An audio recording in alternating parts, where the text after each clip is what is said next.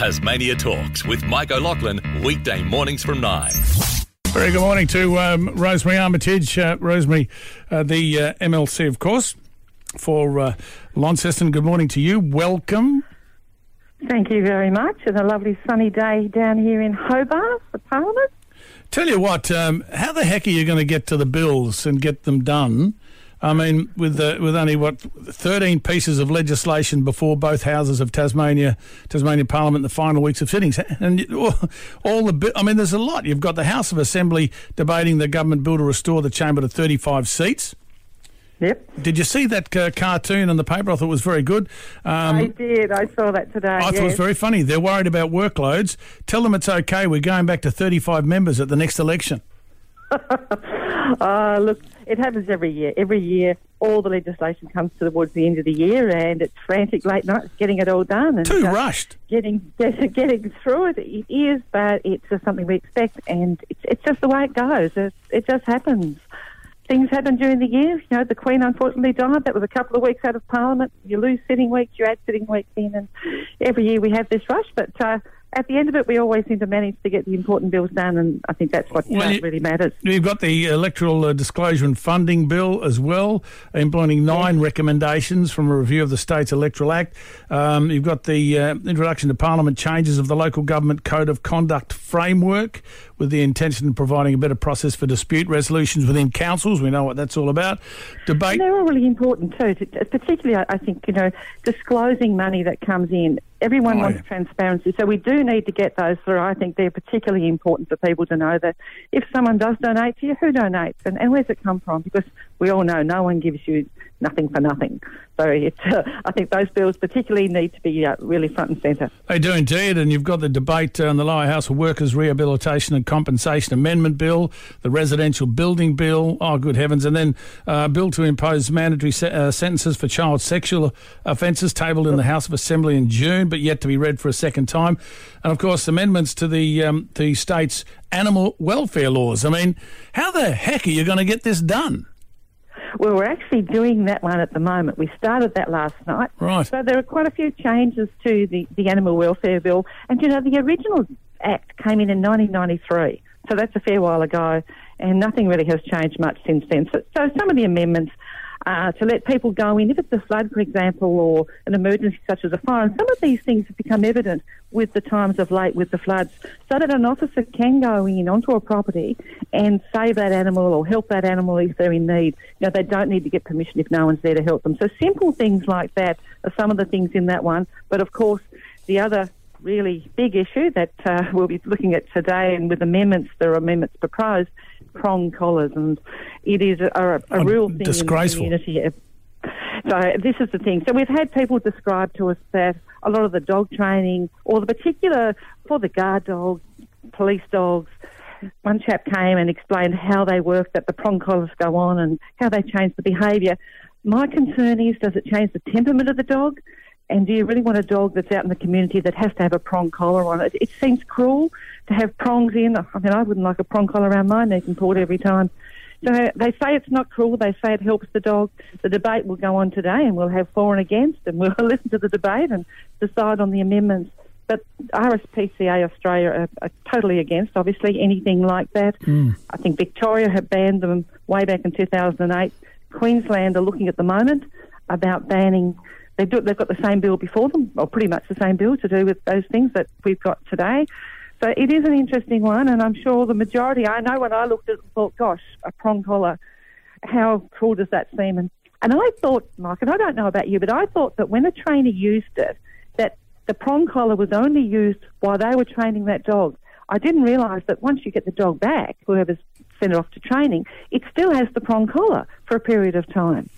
So someone, you think you've, you've got the prong collar still on the dog, and it's, it's an ongoing thing. It's not necessarily just stopped at that couple of weeks when it's training. It can be for 12 months, or well- obviously not when it's at home. But It'll be interesting to see what yeah what happens at, with that bill. I want to ask you about, uh, which is always good to know, what our pollies are actually doing in Parliament and your questions with notice and questions or on notice and questions without notice. If I can um, share a couple of uh, yours and uh, get oh absolutely, it, they're on Hansard. Yes, yes, they're on Hansard, and uh, I've, I've got them in my Hansard at the moment, if you like, uh, hands. But uh, tell me, you've got you asked the question: Have any discussions or contractual arrangements been entered into between the state and federal governments to this end when a, um, concerning a partnership to design and construct the hospice and when can it be expected to be entered into between the states and federal governments? What progress towards site planning has been made? What role, if any, will the Launceston General Hospital have in the planning, development, and construction of the hospice? We know, Rosemary, they've been mentioned how many times, and, and then the other part four, how the hospice will be managed when it's constructed. You asked that question without notice. What was the answer? Well, look, it is interesting, and as you say, Mike, it's really important to keep on these issues because all of a sudden the government, the federal government, time for a new government, and nothing's happened, then there's still no hospice. So the, the answer really was that following the uh, the federal budget, it was pleasing to see that the money's come about in the federal budget. So they tell me now that while there's no time frames as yet, that they certainly will be working together, that the, uh, the federal and state governments will be working together to try and find out where they're actually going to put a hospice, to, to allocate funds, you know, to construct the hospice, to actually deliver the project, that the relevant LGH clinical units, they're going to be have put input, the planning, design, construction will be managed by the Department of Health, the Infrastructure Services Division, so it will be managed in Tasmania. They haven't actually looked at yet the exact running of it, but obviously, the clinical governance, the new facilities, it'll all be run through consultation with the Northern Specialist Palliative Care Services and the clinical network and the Launceston General Hospital Management. So the questions that I'll be continuing to ask, because as I said, it's important that okay, they say it's happening and it's going to happen, but we need to make sure that it does happen. It can always always be there in the sidelines, but you know, things come up and then all of a sudden meetings didn't happen and then elections are called and something drops off the radar. So it's really important. But that, this, this can't be a, this can't get dropped off the radar.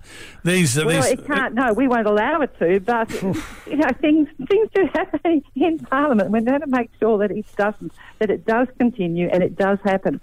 I just think it's really important, and I, I don't like to sort of uh, think in any negative way. We've got to look positively, and I've got to make sure that it happens sooner rather than later. And I think that's what's really important too, that it doesn't go on any back burner, that it's out there front and centre. It's been around for a long, long time, and we are going to make sure that it happens in the not too distant future that things continue, and I will continue to ask questions. I'll send you the answers so you know what. Yes, please. It's, it's, it really is important that we keep on, you know, keep it on the front foot, and that it continues yeah. and, and doesn't doesn't drop off the radar at all. But Rosemary, not too many more debates and no com- no more committees and no more. I mean, let's let's get it shovel ready, shovel ready, get it happening. Oh, absolutely. And the first thing to do is to find out where it's going to go. It's, it's really important to know how can you design something if you don't know the spot it's going to go. Oh, correct. Because the footprint could be different. So you really need a site. You have to actually know where you're going to put it before you can start doing any planning or design. I think it's the you know, you've got to start from the base up. Great start. So I think that's the, the priority to me is determining where it's going to go. And, and then my next question is obviously that, you know, we need to know where you're going to put it. You can't do a design. You can't do any of that if you actually don't know what your footprint is. So it's uh, mm. an interesting one, but certainly one that I see as very important and been remiss for a long time that we haven't had a hospice for people. Everyone needs somewhere if we're all going to go, but we want somewhere in that situation that's pleasant, the most pleasant surroundings you can have. Speaking with Rosemary Armitage, Independent MLC for Launceston. Now, Rosemary, also, look, we talk about, it's always been so much political spin about these. That's why i have said the questions out there, you've got answers, and I'm glad you're on it because we need those hospices. I want to ask you another question that you've said question without notice again uh, in the Legislative Council regarding applications for grants and emergency assistance, such as with the recent floods in the state's north and northwest. I'm quoting your question. How should applicants who are not computer literate complete applications for financial assistance? Good point. We have a, a tr- tremendous literacy problem here. Look, we do, and this one really came to the fore just recently when we had an elderly gentleman come into our office. He didn't have an email address, he didn't have a computer, he didn't have a smartphone. He needed to claim some money and had no idea how to do it.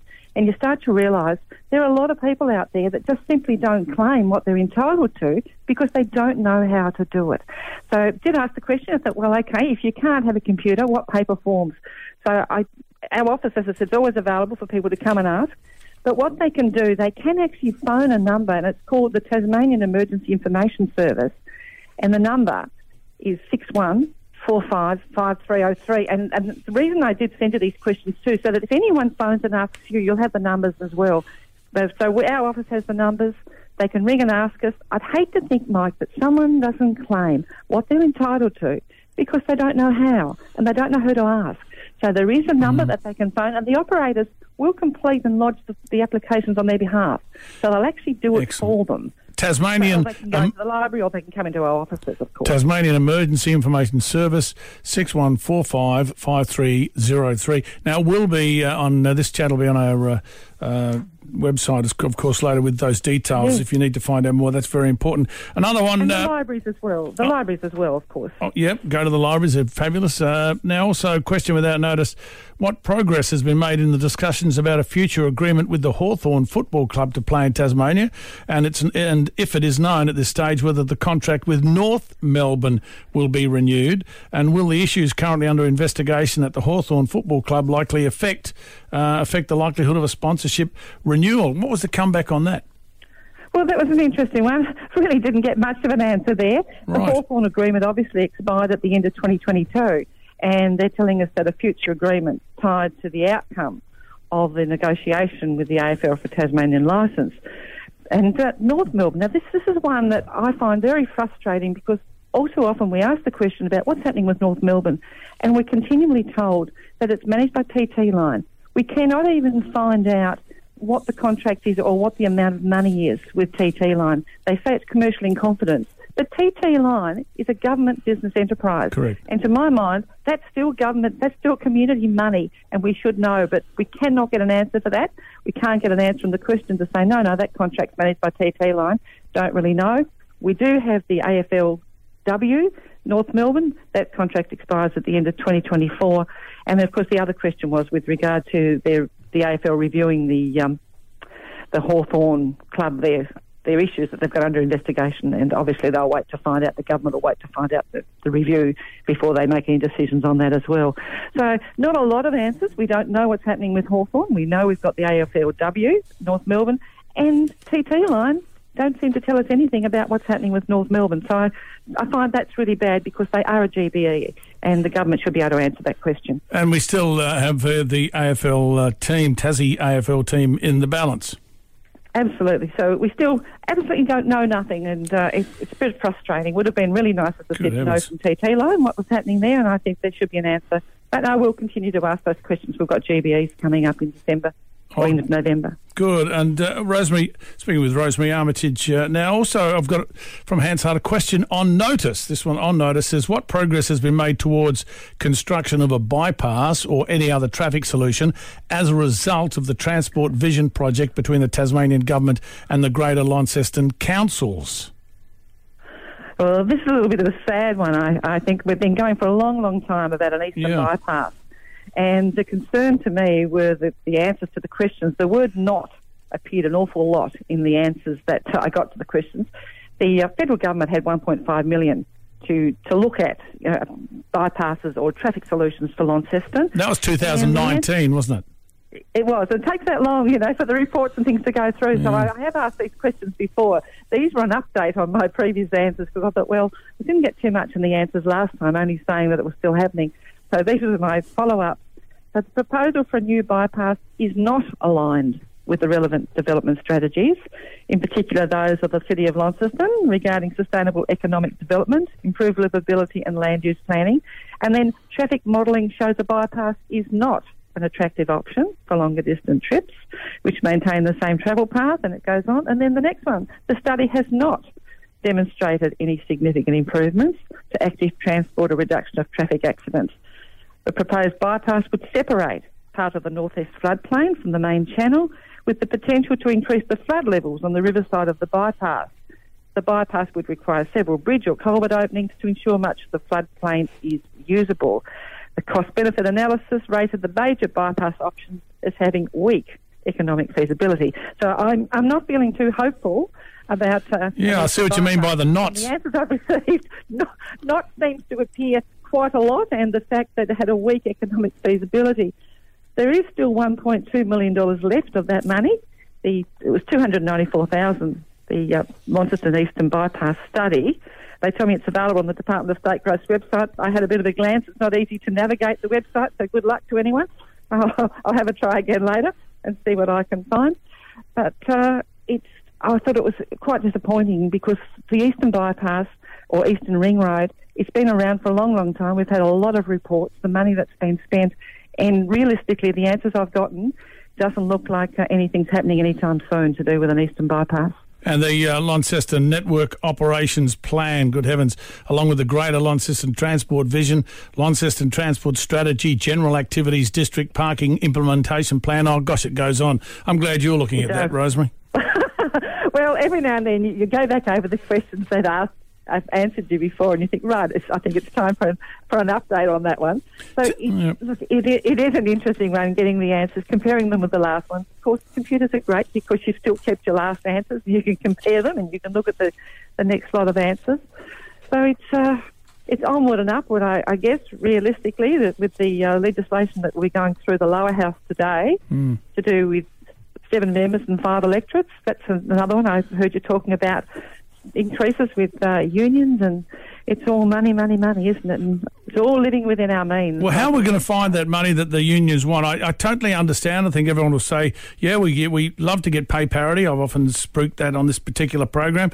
Um, that would be a great idea, and I think uh, the agreement of 3.5% the first year, 3% each year for the next two years uh, is reasonable. I don't think, I mean, we, we can't afford to go to 8.6%. I mean, 570,000 people in this uh, state you know, we pay, you know, for, for those that pay the taxes, good heavens, how are we going to afford it? And I'm sure they know that. I believe that the unions just see that as their job to lobby. I'm sure they realise that because you only have to look at the people out there that are suffering. Look at the, uh, know, the, the pensioners. And I know you bring up pensioners all the time, and I agree with you. And you go to some of their meetings, even the independent retirees, they say in many cases they're suffering because they can't even get concessions. No, you're right. With interest, you know, interest rates were down on their investments. I know they've improved slightly now, but it doesn't matter. Pensioners are suffering, everyone's suffering. But at the end of the day, I've always believed we live within our means. And, you know, we all have to uh, find money, whether it be the supermarket, whether it be whatever it is. We all have to eat. We all have to live. And I think the unions sometimes think, well, that's their job. I'm not sure they expect what they're asking for, but I'm sure they see it as their job to, to do that. And uh, at the end of the day, it's the government's job too to manage the money and make sure there's enough to go around. Because what do you have to cut? Well, that was you that. Can't make money. Yeah, that was that caller, of course, Gary.